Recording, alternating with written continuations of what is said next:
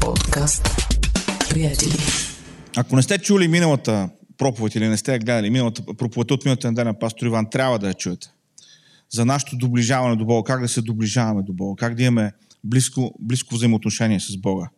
И сякаш през последните няколко недели а, нещата, за които говориме, са свързани точно с това, с близостта ни с Бога, с поклонението, с времето в Неговото присъствие. И аз искам да продължа да говорим в тази насока и съм заглавил нещо проповед измерения на поклонението.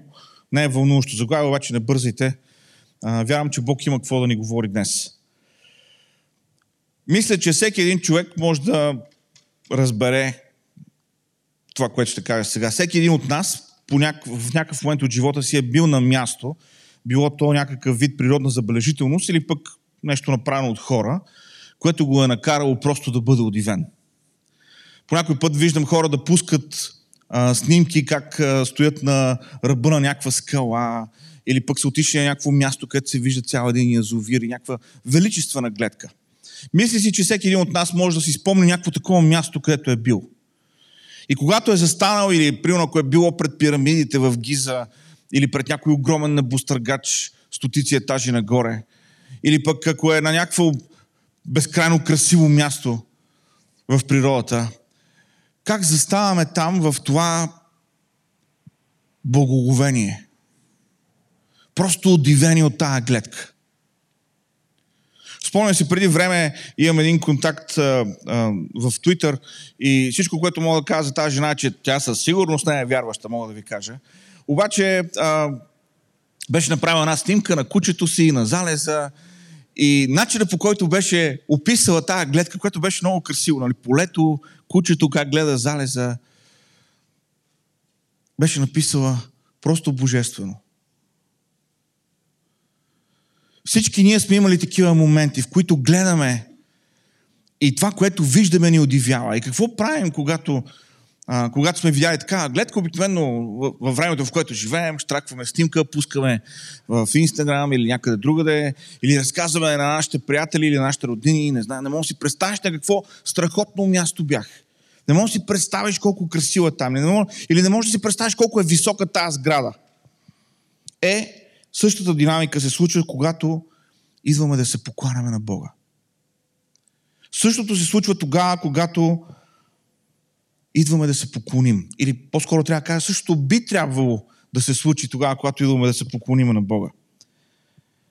Трябва да станем свидетели на тази на това грандиозно Божие действие. Трябва да станем свидетели на това, което Бог върши.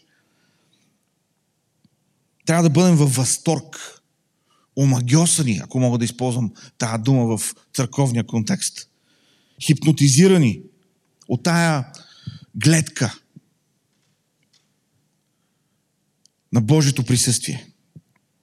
И разбира се, когато видим нещо прекрасно, какво правим, казваме на другите. Тоест, времето в Божието присъствие, тогава, когато то реално ни е докоснало, ни кара да кажем на другите за това. Давид пише в Псалом 40, третия стих и върху този стих искам да размишляваме днес. Казва се, той сложи нова песен в устата ми, песен на хваление към нашия Бог. Мнозина ще видят и ще се оплашат и ще се оповават на Господа. Два аспекта, два елемента на поклонението, за които искам да говорим днес. На първо място празненството. Това е вертикалния аспект на поклонението. Давид имаше преживяване с Господа. Вертикално. Не хоризонтално, вертикално. Давид имаше преживяване с Господа. Бог го беше спасил, Бог го беше освежил. И Давид възкликваше към Бога в този момент. Той беше изпитал Божието присъствие. Беше променен и не можеше да мълчи. Не можеше просто да си подмине, сякаш това е нещо обичайно. Той пееше хваление на Бога. Сложи още в устата ми нова песен, казва Давид. Сложи в устата ми нова песен. Хваление към нашия Бог. Давид беше пълен с песни на хваление. Затова е написал толкова много псалми. Той не можеше да сдържа своята радост, щастието си свободата, която чувстваше в Божието присъствие. И той трябваше да вика и трябваше да пее. Всички псалми, които четаем в Библията, са предназначени да се пеят. Нека си призная, че има някои псалми, които ми се струват трудни за пеене. Такива, които Давид е написал, когато не се е чувствал добре, когато е бил в изпитание или когато е бил депресиран, поне така изглежда. Нещата, които пише, трудно как да ги изпееш тия неща. Те, те не звучат добре, не звучат като да си дигнеш ръцете и да ги пееш. Но всички псалми са написани за да бъдат пяти. Всъщност, около 68 пъти в псалмите се говори за пеенето. Се споменава, че се споменава пеенето. И не на празно човешкият глас е наречен орган на душата.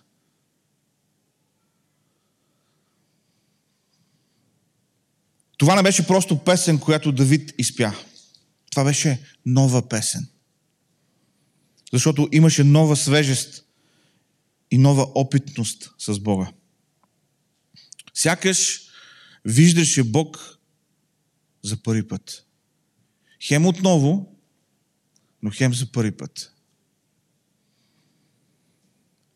Освен това, четем в този стих, че неговото пеене беше пеене на хваление.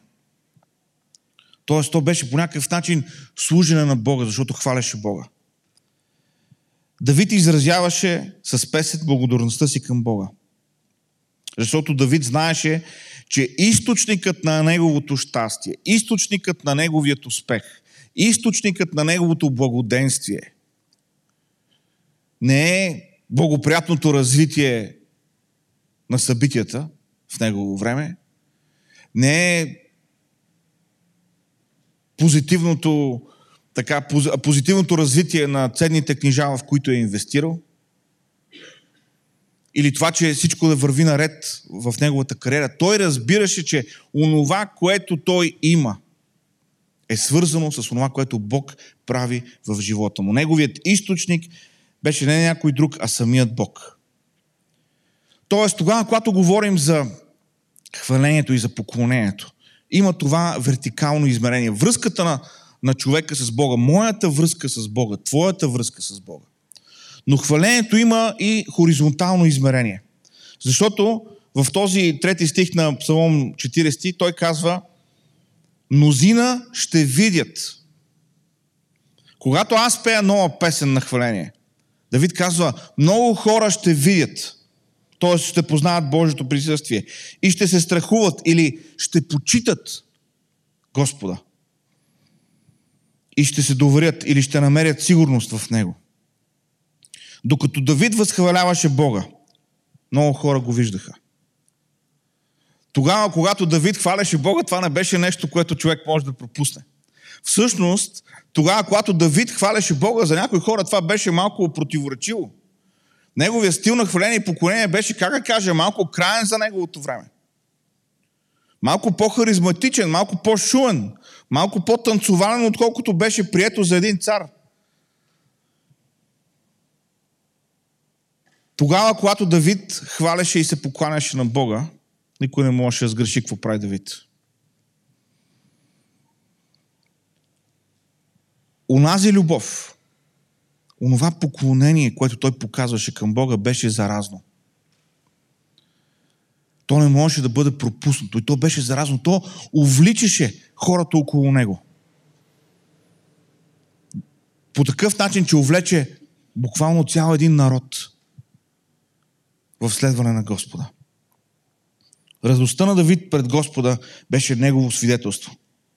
И вижте, ние не се покланяме само в църквата когато сме се събрали, когато а, имаме а, хвалени поклонения и ни водят до хвалението и поклонението. Не.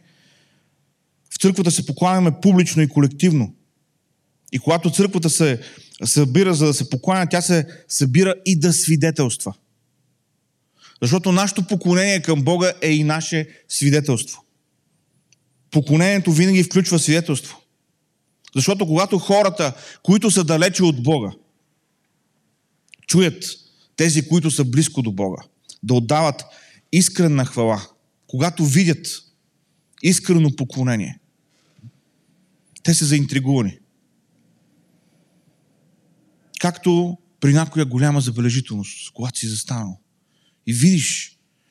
И когато си там и около тебе има хора и видиш как всички са удивени. Това, това ти въздейства.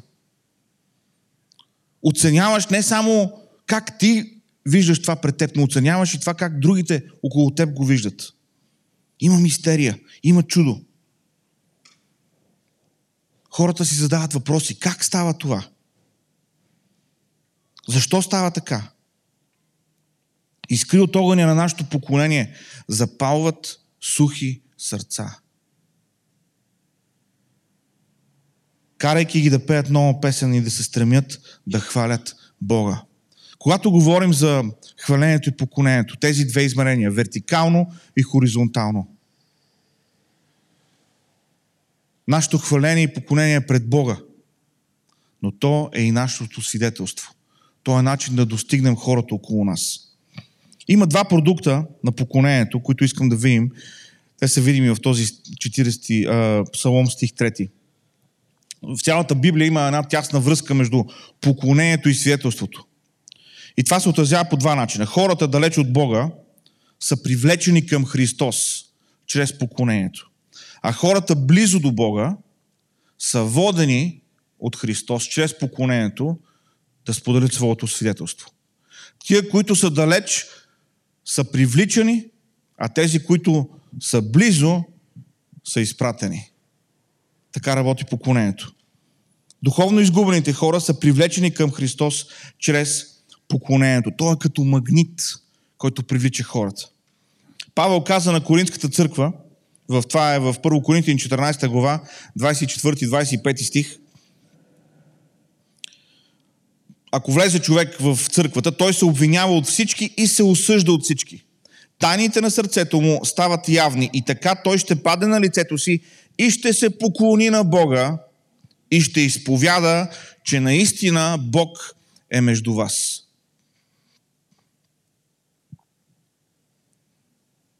Исус каза, и когато аз бъда издигнат от земята, ще привлека всички при себе си. Йоанна 12 глава 32 стих.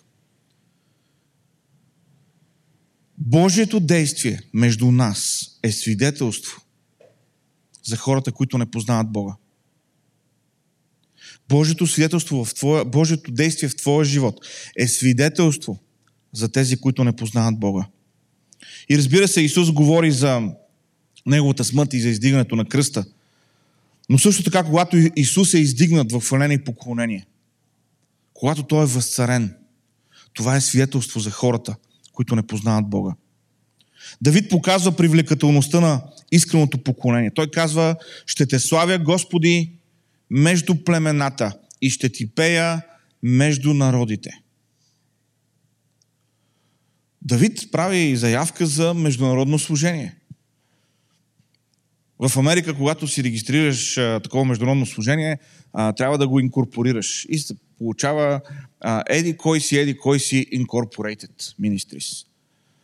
Давид имаше Incorporated Ministries много преди да измислиме тази система за данъчно облагане всъщност. За това, това означава Incorporated, без значение. Давид казва, ще ти пея между племената, ще те хваля между народите. Давид разбираше, че хвалението, то не е само за хората около него, не е само за израелтяните. Това е нещо, което достига околните народи. И нека ви кажа нещо. Околните народи със сигурност са имали храмове, със сигурност са имали ритуали, със сигурност са имали някакъв вид обредност, която са спазвали. Имали са божества, имали са образи, идоли. Имали са най-вероятно храни. Обаче никъде няма записано в древността, която и да е религия, да има толкова голям наблек върху хвалението, върху музиката – върху пеенето. Не знам дали са пяли или не, но със сигурност не е останал никакъв писмен документ, докато виждаме в Стария Завет цяла една огромна книга, посветена на хвалението. Колко важно е било това и по какъв начин околните народи са виждали разликата в поклонението. Всеки се покланя на своя Бог, но има там един Бог в израелската земя, който освен всички тия неща, които може би и при нас ги има по някакъв начин. Имат това хваление, имат тая музика, имат този начин на поклонение, който не присъства никъде другаде. Когато Божиите хора преживяват присъствието на Бога, когато срещат Бог и ангажират сърцето си, животите се променят. И изгубените хора също биват привлечени в Божието присъствие. Невярващият иска това, което има вярващият. Светът вижда и обръща внимание. Уилям Бут, основателят на армията на спасението, казва, ако една църква гори за Бога, хората ще изминат километри, за да я видят как гори.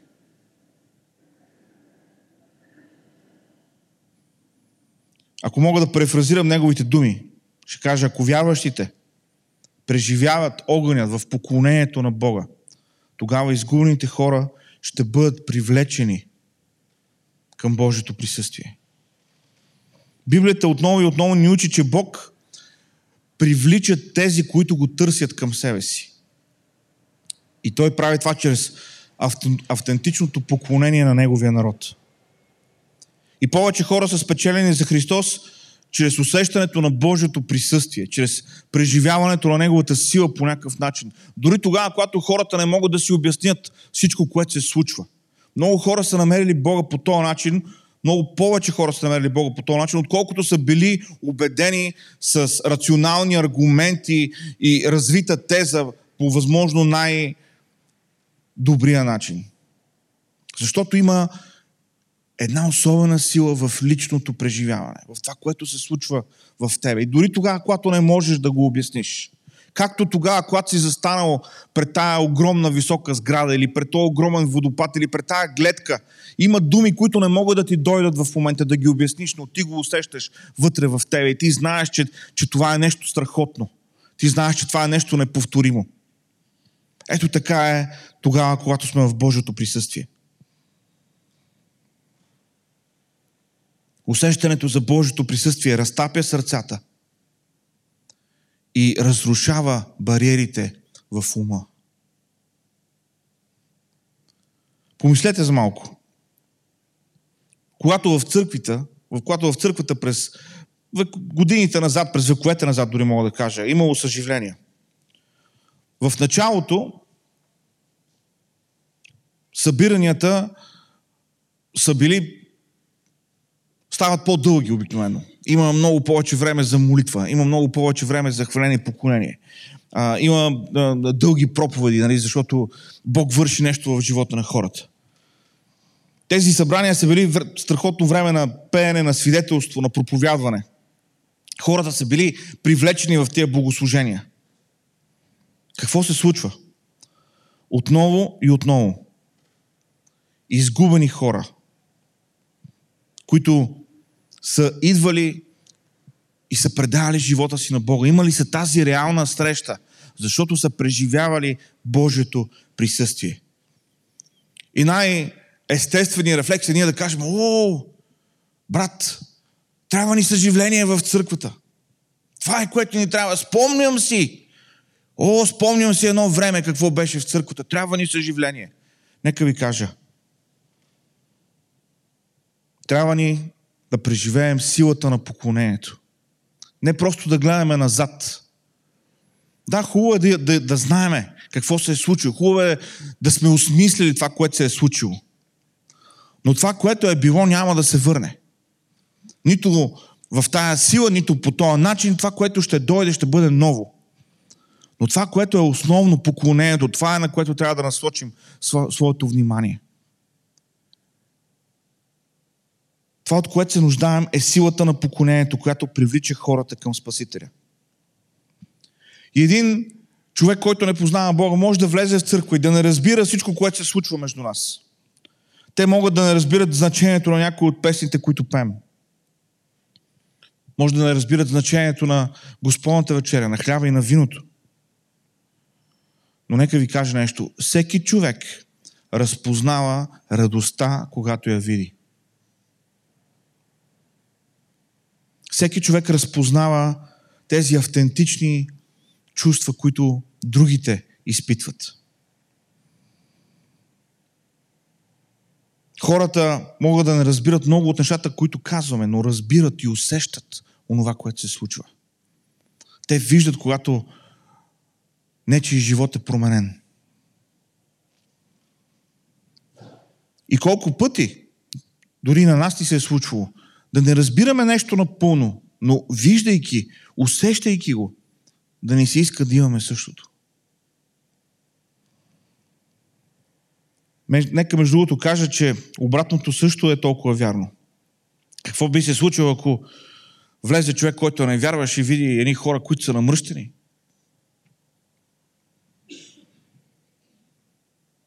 Едни хора, които са сърдити?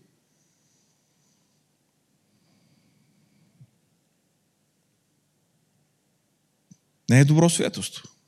Както казва Павел, не ви похвалявам за това нещо. Божията радост трябва да се вижда в нас. И да, всички ние минаваме през, през изпитания и минаваме през трудности. И това е част от живота. Но не може наш, нашия цялостен облик да бъде отражение само на това, което се случва. Трябва да има връзка с това небесно измерение. С това, което Бог прави в нас. Какво ще стане, ако хората видят намръщени физиономии или прозявки? Ще бъдат ли привлечени от Христос? Ако сме родители, какво виждат децата ни? Тогава, когато сме в богослужението. Виждат ли същото вълнение, както когато съм тръгнал към матч на Левски? Виждат ли същата подготовка, както когато тръгвате за почивка, същата радост? Защото ако те не виждат нашия глад да търсиме лицето на Бога, те ще го разпознаят. И бъдете уверени, и хората, които не познават Бога, и децата ни ни наблюдават.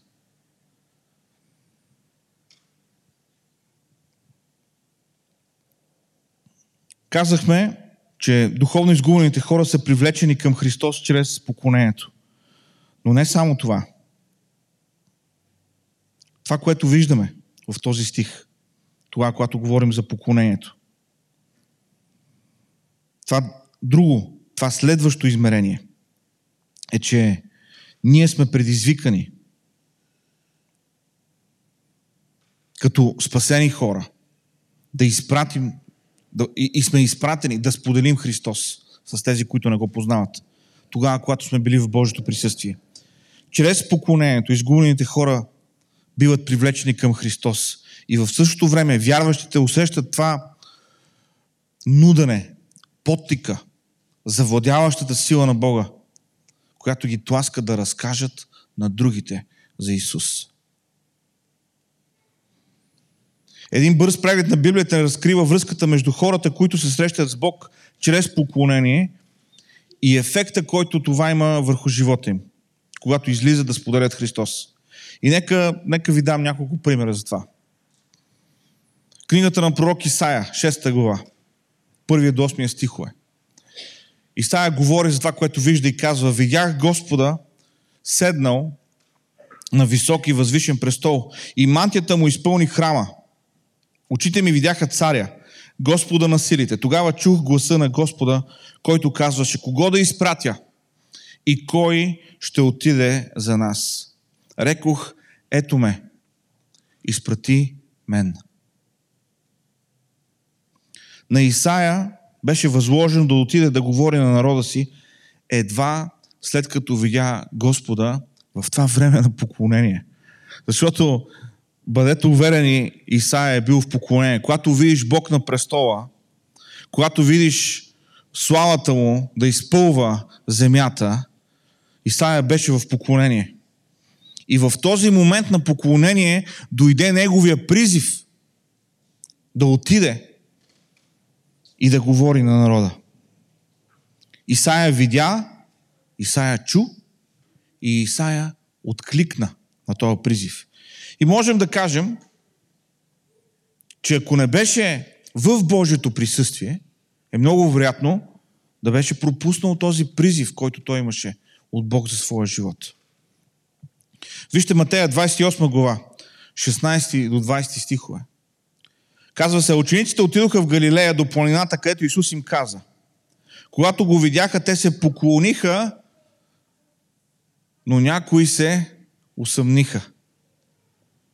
Тогава Исус се приближи и им каза, даде ми се всяка власт на небето и на земята.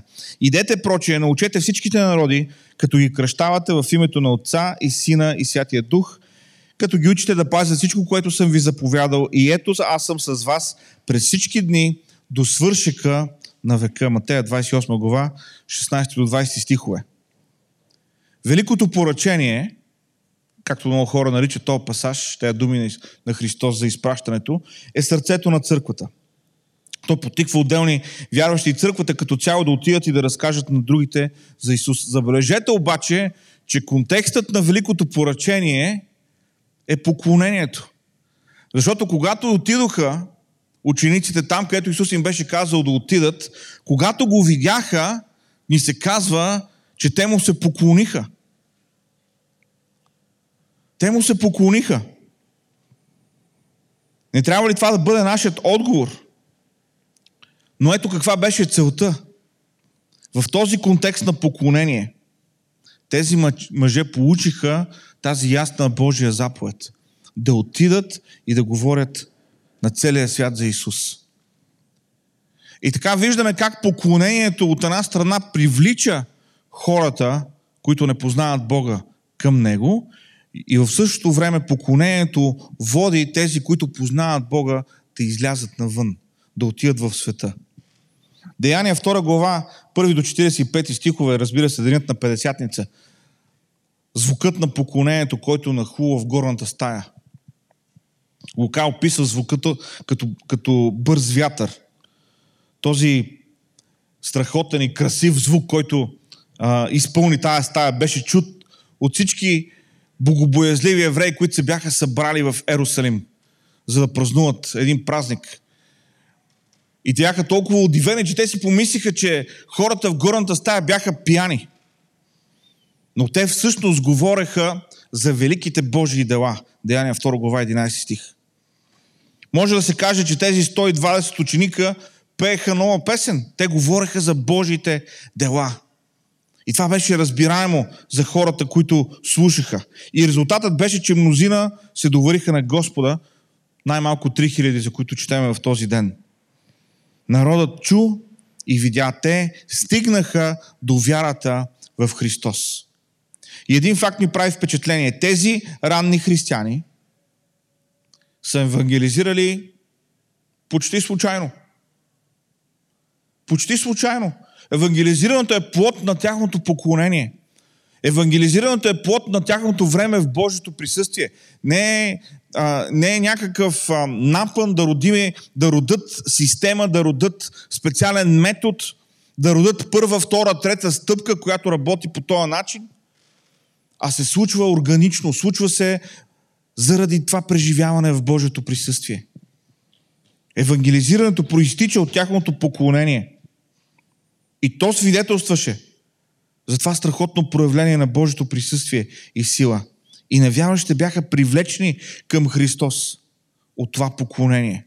И на свой ред поклонението им ги принуждаваше да разказват на другите за Него. Можем да кажем, че ако наистина срещнем Бог, ние ще му се покланяме. И ако наистина се покланяме, други ще бъдат привлечени към Бога. Това е естественият резултат. И когато, сме, когато са привлечени към Бога, те ще бъдат способни да свидетелстват за това, да разкажат на други. Искам да завърша с двете предизвикателства, които стоят пред поклонника. Какво можеш да направиш? Можем да направим същото, както когато отиваме да видим някаква забележителност. Да намериме такова място, където всяка, всяка седмица да благоговеем пред това, което виждаме.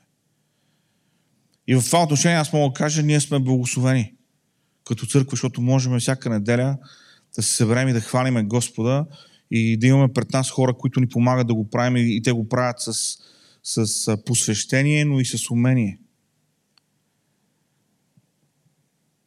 Но трябва да направим посвещение всяка седмица, да, да имаме това време на благоговение пред Бога. Първото нещо, елате да празнуваме. Оставете на страна своите проблеми. Оставете на страна своите теготи. Искам да ви кажа нещо. Ако нещо те е мъчило цяла седмица или цял месец, ако го забравиш за 2-3 часа в неделя, няма да избяга. Всъщност, може да избяга точно заради това. Просто тогава, когато идваме в Божието присъствие, трябва да мислим за Него. Празнувай Божия дар на милост и благодат. Божието докосване, прошката, която си получил. Божията сила да ни издигне от ямите в този живот. Божието снабдяване да ни постави на здрава основа. Да запеем за сърцата си нова песен. Знаете ли, някой път ние мислим, че трябва да е нова песен. По някой път песента е стара, но това, което Бог върши в нас, я прави нова песен. Защото я пееме по друг начин, с друго разбиране. Изпей химн на възхвала. Това е, как да кажа, едната посока на поклонението. Тогава, когато поклонението ни привлича да бъдем в Божието присъствие. Но като поклонници, ние имаме и друго предизвикателство. И то е не само да дойдем в Божието присъствие и да го преживеем, но да отидем и да разкажем за това Божие присъствие. Поклонниците не просто се радват на Божието прекрасно присъствие за себе си. Те канят хората да се присъединят към тях в това поклонение. Призови другите да дойдат с тебе, да станат част от това общо поклонение. Там на върха на планината. Там, където са събрани други хора, които обичат Бога. Защото поклонението ни кара, то, то не ни остава избор, то ни кара да споделим това, което Бог е направил в живота ни. И знаете ли, толкова често ние мислиме, дали ще е подходящо, ако кажа на този човек, какво ще помисли, ако дойде. А, нали, във всяка църква, примерно, има странни птици. Си каже, сега, примерно, сега, сега ще покана този човек, ще дойде сега тази странна птица при него и ще почне да говори. Той ще си помисли, че всички ние сме такива. Знаете ли колко много такива съображения можем да изкараме? Безброй. Но истината е, че тогава, когато Бог работи, тогава, когато Бог работи, тези неща, които са притеснения в нас, те избледняват.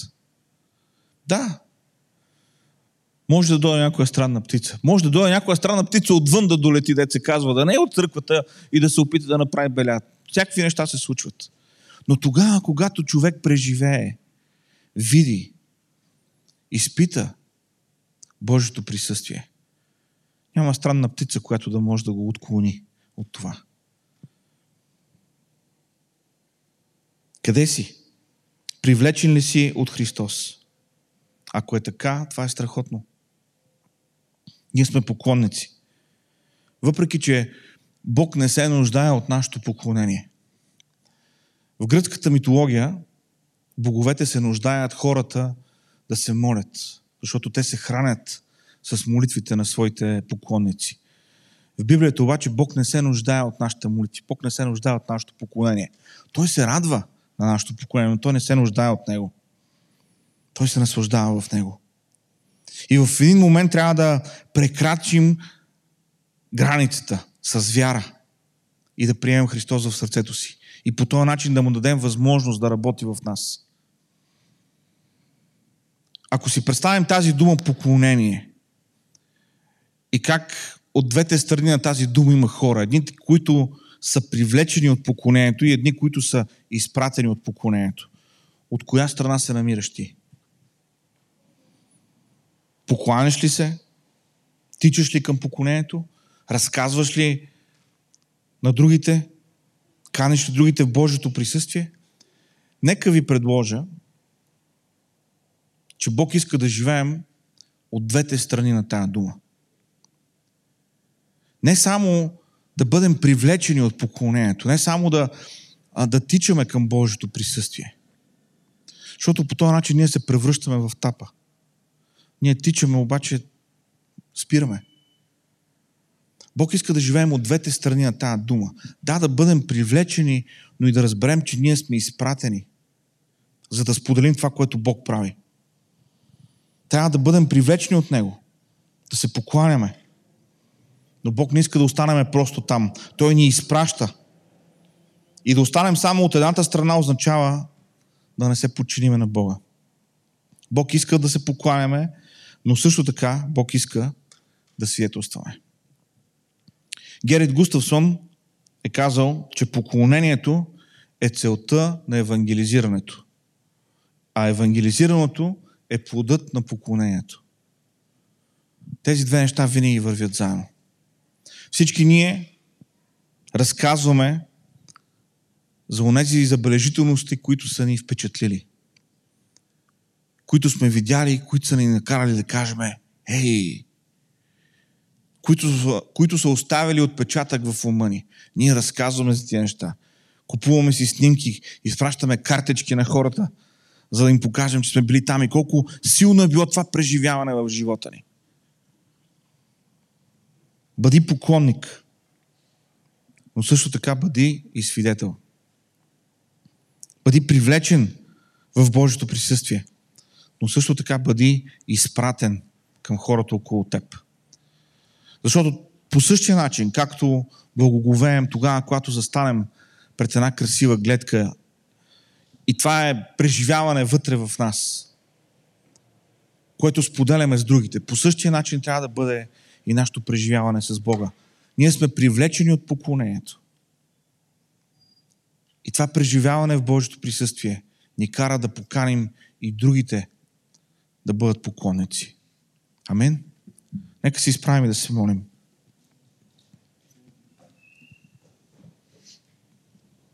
Халелуя, Господи. Халелуя, Господи. Благодарим Ти, Боже.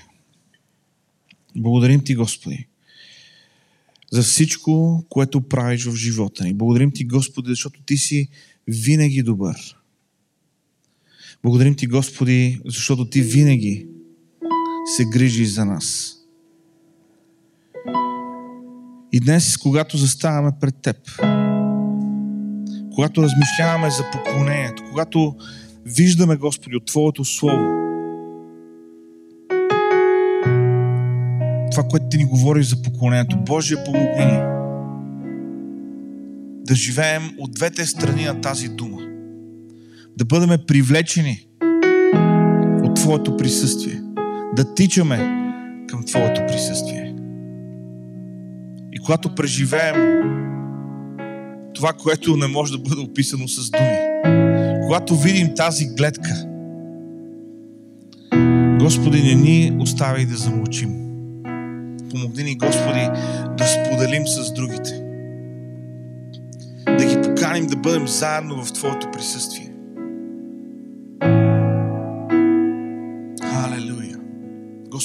Нуждаем се. Нуждаем се от свобода вътре в нас. За да можем, Господи, да Ти се покланяме истински и от сърце.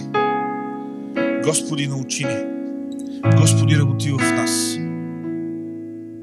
Без значение къде сме сега, без значение къде сме били преди месеци или преди години. Господи, благодарим Ти, че колкото и да сме се отдалечили от Тебе, назад е винаги само една крачка. Обичаш и Ти ни очакваш. И затова, Господи, днес правим тази крачка към Тебе. Затова, Господи, днес се протягаме към Тебе. Затова, Господи, днес очакваме Святия Дух да работи в нас. Затова днес, Господи, очакваме Ти да се движиш. О, Господи, работи в нас, молим Те.